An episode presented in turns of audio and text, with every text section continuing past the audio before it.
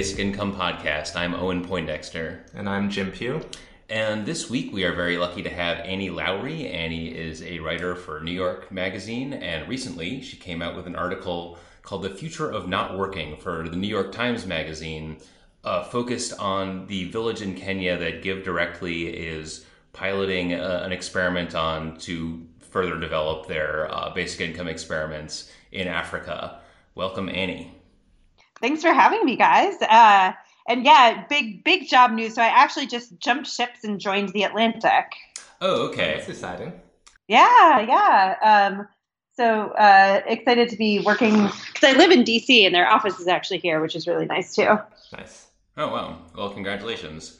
Uh, thanks. Um, so, um, why don't you get started by telling us about what originally got you interested in the basic income? So, I don't remember exactly when I first heard about it, but I was a labor market reporter for the New York Times for a long time. And it had kind of just been one of these ideas that would occasionally sort of like simmer up on the left uh, that you would hear about. Usually it's kind of like a pie in the sky sort of uh, way of, of kind of repairing um, the labor market. Uh, and then all of a sudden it just started showing up everywhere. So it must have been like five or six years ago, I think, that I first heard about it, um, although I can't remember the exact genesis. And can you tell us a bit about what made the idea interesting to you? What I, I know when a lot of people, myself included, first heard about basic income, it kind of seemed a little bit crazy. Like, how could giving people money actually make sense? Do you recall at all what about the idea first resonated? Yeah, I mean, so one thing that I think is really interesting about basic income is that it's sort of like a cipher for what people care about. Like, there's a social justice argument for it. There's probably an argument about racial supremacy um, and repairing some of the innate racism uh, in the U.S. welfare system. There's like an, a cash efficacy argument. There's like a robots taking all of our jobs argument. And I think that was what struck me as interesting. And I'm still kind of like actually on the fence the degree to which I think all of these arguments kind of knit together. I know that some people are like, oh, oh, this is just like a perfect, you know, like the perfect hammer that bashes all nails. And I don't really think that that's true. But I think that it's it's like the most fascinating thing about basic income is that it sort of serves uh, to let you look at all of these different problems in all of these different contexts in all of these different countries around the globe. It's really very few things I think that I've encountered ideas that sort of do that. Um, you know, it's kind of radical in that way.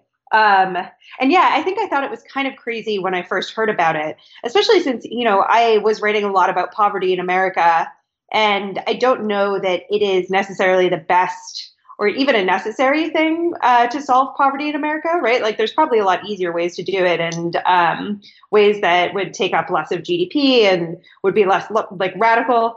Um, but that was that was originally what kind of attracted it to me was you know we have these like three million people that aren't receiving any cash benefits that are extremely poor in the United States, um, and this does you know by providing some sort of way to uh, get benefits without any kind of conditionality help that population, which is generally really overlooked in Washington. So. Uh, as someone who's written about poverty, do you remember when the basic income became a, a conversation topic in that space? So I think it was definitely sometime after. I mean, so it's been around for a really long time, as you guys know and have talked about. Um, but it was definitely after the recession, right? Like, you know, in in the wake of the recession, it was all just about like government stimulus and sort of just like steadying the tides and repairing the financial system. And I think it's only been um, since we've had this kind of lackluster recovery that really only recently has started getting good for people at the lower end of the income spectrum who are like nevertheless far behind where you would expect them to be just given uh, corporate profits, GDP growth, you know, growth in the incomes of people in the 1%, all of that stuff, right? Like they're still falling behind and, um, and so I think it's been in the last few years. And, and I also think that the kind of like Trump populist sentiment has actually, in some ways, expanded the scope of the possible. Like people are really, you know, feel a pretty deep dissatisfaction, even if all of these headline numbers look pretty good. And I think that basic income actually speaks to that. Um, and so, you know, some I know that some people feel like Trump implies that the country is back on a sort of like right wing pendulum swing. And, you know, certainly right now they're talking in Washington about like cutting the safety net really, really sharply. Um, but I do think that there's also a way in which Trump is just kind of weird and sort of unusual policies, and the scope of the possible feels a lot bigger than it did. Um, I think. Uh, you know, when it looked like it might be, you know, Hillary versus Ted Cruz, for instance. So you wrote this article just a few weeks back describing one of the villages that's involved in GiveDirectly's experiment in Kenya. Can you tell us what that village was like? Yeah, absolutely. Um, so this is a village not too far from uh, the Obama family's ancestral home. It's in Western Kenya, pretty close to Lake Victoria, and um, this is a part of the world that uh, you know just everywhere out there. All of these villages are really poor. Um, that said, it's it's relatively safe. There is some kind of like post-election type violence, but it hasn't had the problems with terrorism that parts of Eastern Kenya have had. And in a lot of ways, this kind of rural poverty felt to me um, less startling than urban poverty. These people, in, in some cases, are just sort of living a little bit like they did in like the 1800s, right? They do their farming by hand. They don't have electricity. They walk almost everywhere. Sometimes they take these little buses called matatus um, and you know they go to school they get an education but their life is very much constrained by um, the fact that they have so few resources tribal societies so these are like essentially large extended families um, that are living mostly in kind of um, huts with sometimes grass roofs and sometimes um, uh, tin roofs and sort of the one really modern thing that you see ubiquitously in this part of Kenya is that everybody has a cell phone. Kenyans love cell phones. They're unbelievably cheap and they can put minutes on them very, very cheaply uh, at these little safari, green Safaricom huts that are all over the place uh, in Kenya. So, as much as I've heard about um, about basic income experiments mostly through GiveDirectly, I still just find it such a, a, strange thing to have someone knock on your door and say, "Hello, I'd like to give you money every month for for a while." Can you tell us a little bit about how the people in this village were processing what was going on when GiveDirectly showed up? Yeah, absolutely. So they were really so they um, GiveDirectly very smartly uh, works with these local field officers who are members of the same tribe as the villagers. Um, so these are like just unbelievably brilliant folks uh, who tended to come from somewhat higher income backgrounds but nevertheless were like of the same people. Um, in this case the tribe is called the luo. And uh, they went starting a few months before to talk to village elders and villagers basically said you know like we're here with an american nonprofit they want to give you something with no strings attached. We promise we don't want to do anything except for collect some information. Um, and then they had a big village meeting, which is called a baraza, and they told them that they were going to give them this money for 12 years. And people just freaked out, like they really did. Um, and it's about 20, 20 bucks a month every month for 12 years.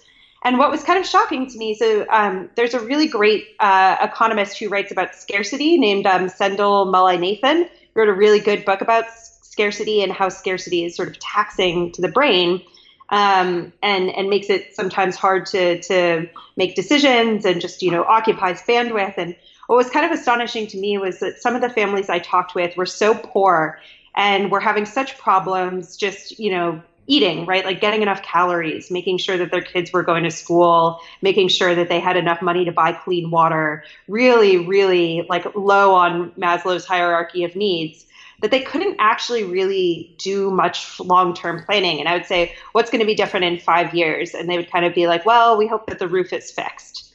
Um, and my guess is that their life trajectories will take very different courses now that they have this money. But it was hard for some of them to, to kind of get that elevation. I think just because uh, this was so shocking and, and their lives have so been constrained by poverty for such a long time.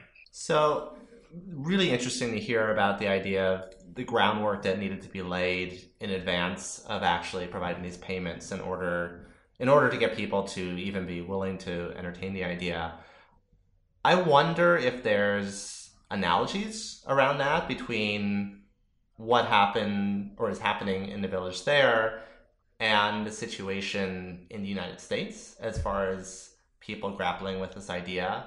So I'd be curious, either on that front or more generally, if there were any thoughts that occurred to you about how things there might actually translate to the United States.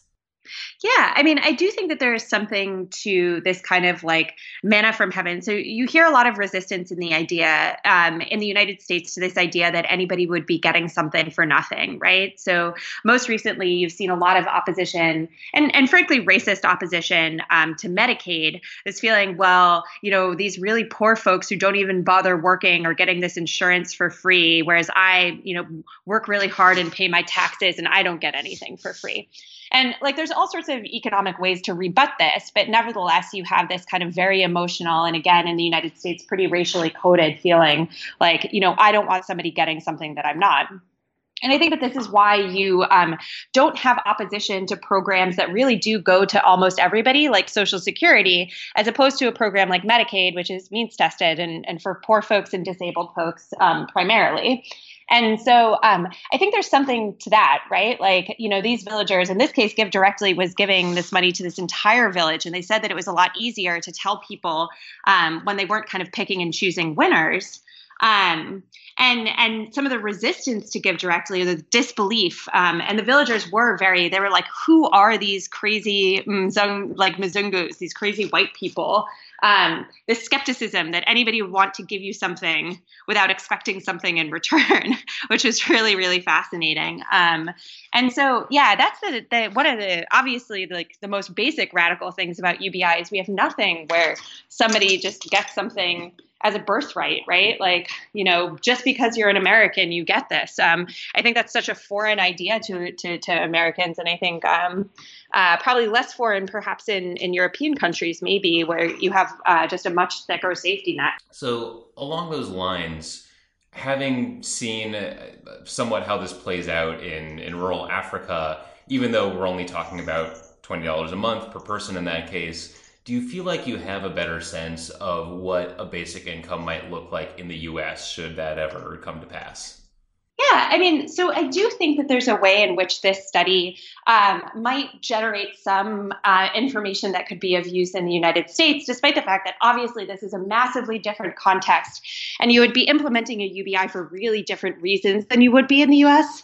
So, um, one thing is that we don't actually, people theorize about what basic income would do to things like um, uh, inflation we don't really know, right? Um, this is at least a very preliminary test of that because GiveDirectly is running something called a general equilibrium study. Well, they'll see, you know, if prices rise in this region, how much is that going to cut into the real benefit of the $20 a month? So that's like pretty cool. Um, but more, I think that, you know, because again, this is such a different context and done for such a different reason, the thing that this could do is just be uh, sort of awareness raising of this as a concept. And, and there'll be all of these thousands of Kenyans that you can kind of point to and say, hey, like, this is how it changed their life. And no, they didn't spend it on booze and cigarettes. And uh, um, here they are talking about it. And I think that that's also true um, with the other experiments that are going on, right? Like, Americans probably relate to Finns a little bit better than they relate to Kenyans. And they certainly are going to relate to the people from the Y Combinator study, perhaps even more so.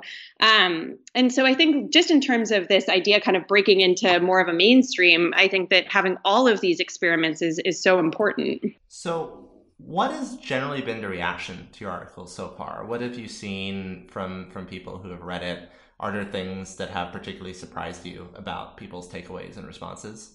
Yeah, I mean, so one thing that I wish that um, had been a little bit clearer in the article is uh, that some people were kind of like, well, um, cash shouldn't be a replacement for all aid. And I actually agree with that, as do all the GiveDirectly guys, right? Like, nobody is arguing that you should be giving cash instead of like providing inoculations or vaccines or something. This is much more in terms of like, you should probably almost always no, I, I, mean, you can even say certainly always be giving cash instead of doing stuff like improving school buildings or giving out sports equipment or, in almost all cases, giving out physical food, right? Or passing out livestock. Like, this is this is like the easy form of the argument and um, there's a guy quoted in the story called Justin Sandefur who's like you know the radical argument is that you should be taking these big usaid programs for like for instance women's education and giving them as cash Whereas there, I think it's a little bit harder because you can't quite test that, and that you know gets into the realm of political economy. Whereas this is just sort of just straightforward economics.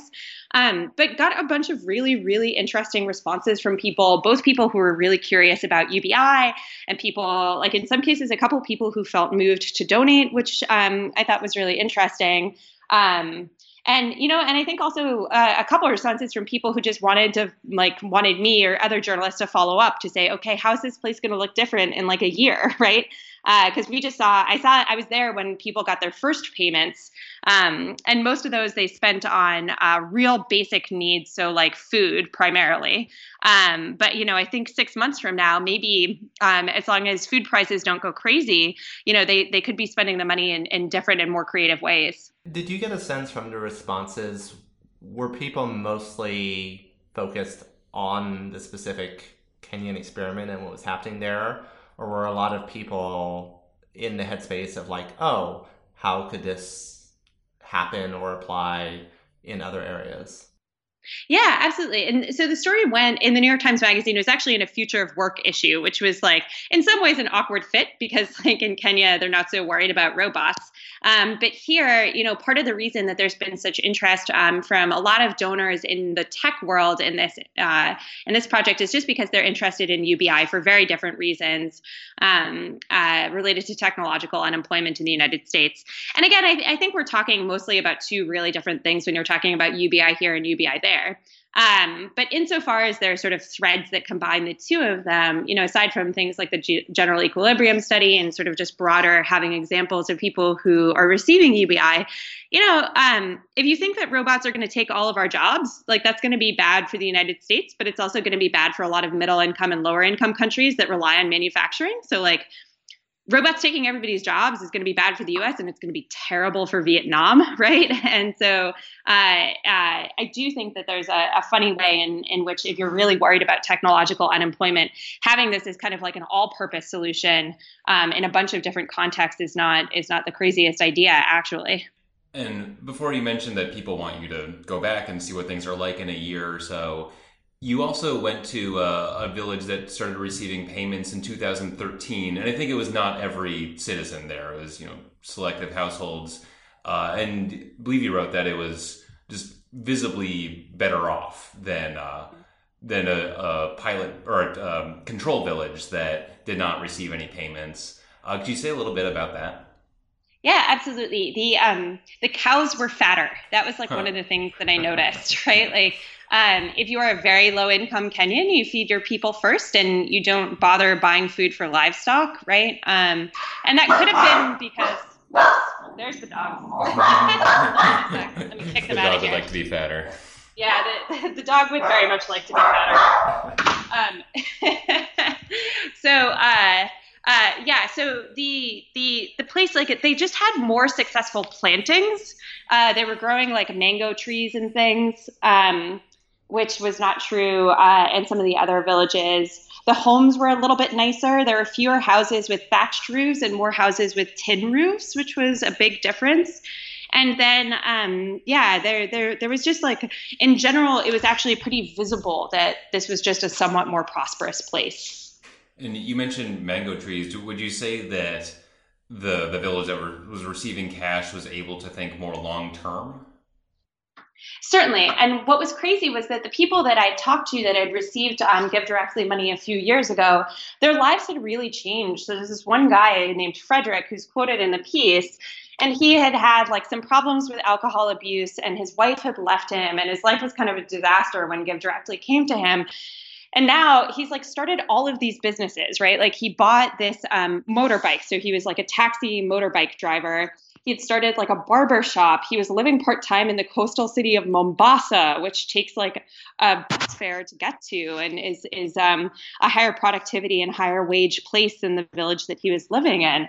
So his life had changed really profoundly, and and his earnings had gone up quite a bit. He had actually kind of made this move from labor to capital, where like before he was just sort of an itinerant worker, and now he was a business owner. Um, and and that was not unusual. A bunch of people said that they basically used the money to um, push themselves into um, higher income industries. So you mentioned that there was a lot of interest in doing some sort of follow up report on, on the village you visited. I'm curious, do you have any plans already in place to do more around basic income? Yeah, absolutely. So I'm I'm writing a book right now about UBI. Um, so steeped pretty deeply in this, um, and hopefully, as part of that, I'll be able to go back to Kenya at some point to check in. Um, I would love to kind of close that loop and visit the people that I visited uh, twice this past fall. But you know, the cool thing about the book is is that I'm getting to look at all sorts of different experiments. Um, hopefully, taking a trip to India to talk to people about the proposal there, and I've been doing a lot of travel in the United States um, and in Europe. Uh, so hopefully, going to get a really global look at this at this really, really, really big idea. all right. Uh, so actually, that's all all we were planning on asking you. Is there anything else you want to throw in there? No, no, not at all. I'll I'll ask the dogs if they have anything else to add. okay, I'm sure they do. it's um it's funny. I swear, like anytime that I'm on like an important or a work call, they like start barking. Whereas yeah, normally they, they, they know. Like, quietly like, rave. You know, it's like the world's most annoying trait.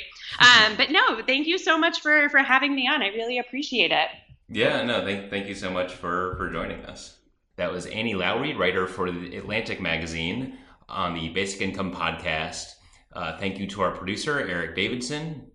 And if you enjoy this episode, please subscribe on iTunes leave a rating and review while you're there. And we'd love to expand our audience. So if you know other people who may be interested in conversations like these, please tell them to check out the Basic Income Podcast. Have a great day.